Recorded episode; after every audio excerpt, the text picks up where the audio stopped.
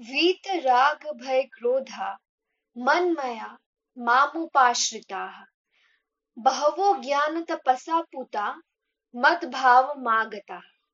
अर्थात आसक्ति, भय तथा क्रोध से मुक्त होकर, मुझमें पूर्णतया तन्मय होकर और मेरी शरण में आकर बहुत से व्यक्ति भूतकाल में मेरे ज्ञान से पवित्र हो चुके हैं।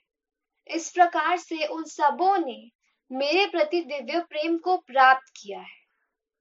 तात्पर्य, विषयों में आसक्ति व्यक्ति के लिए परम सत्य के स्वरूप को समझ पाना अत्यंत कठिन है। सामान्यतया, जो लोग देहात्म बुद्धि में आसक्त होते हैं, वे भौतिकवाद में इतने लीन रहते हैं कि उनके लिए यह समझ पाना असंभव सा है कि परमात्मा व्यक्ति भी हो सकता है।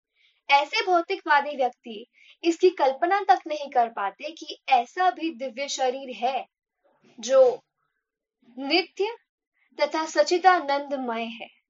भौतिकवादी कल्पना के अनुसार शरीर नाशवान अज्ञान में तथा अत्यंत दुखमय होता है।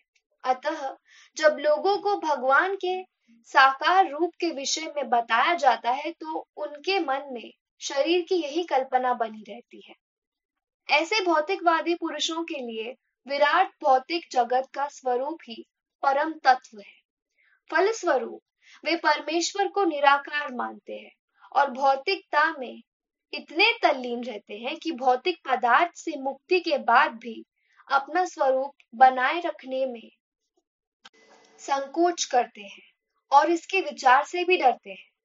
जब उन्हें यह बताया जाता है कि आध्यात्मिक जीवन भी व्यक्तिगत तथा साकार होता है तो वे पुनः व्यक्ति बनने से भयभीत हो उठते हैं। फलतः, वे निराकार शून्य में तदाकार होना पसंद करते हैं।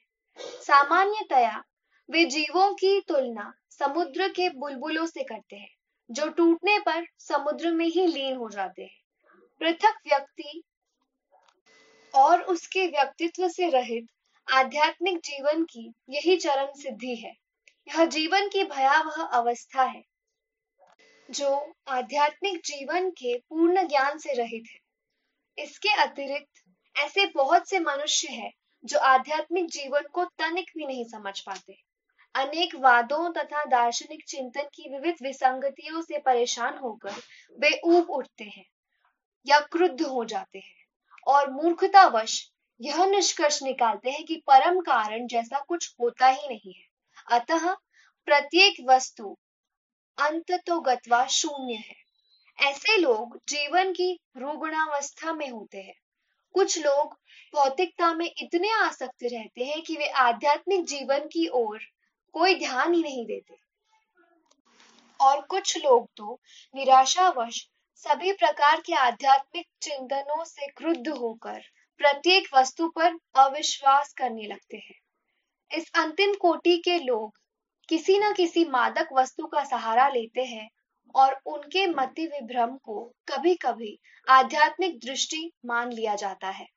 मनुष्य को भौतिक जगत के प्रति आसक्ति की तीनों अवस्थाओं से छुटकारा पाना होता है। ये है आध्यात्मिक जीवन की उपेक्षा, आध्यात्मिक साकार रूप का भय तथा जीवन की हताशा से उत्पन्न शून्यवाद की कल्पना। जीवन की इन तीनों अवस्थाओं से छुटकारा पाने के लिए प्रामाणिक गुरु के निर्देशन में भगवान की शरण ग्रहण करना और भक्ति में जीवन के नियम तथा विधि विधानों का पालन करना आवश्यक है। ईश्वर के प्रति प्रेम ही जीवन की सार्थकता है। प्रेम अवस्था में भक्त भगवान की दिव्य प्रेम भक्ति में निरंतर लीन रहता है। अतः भक्त की मंद विधि से प्रामाणिक गुरु के निर्देश में सर्वोच्च अवस्था प्राप्त की जा सकती है और समस्त भौतिक आसक्ति, व्यक्तिगत आध्यात्मिक स्वरूप के भय तथा शून्यवाद से उत्पन्न हताशा से मुक्त हुआ जा सकता है। तभी मनुष्य को अंत में भगवान के धाम की प्राप्ति हो सकती है।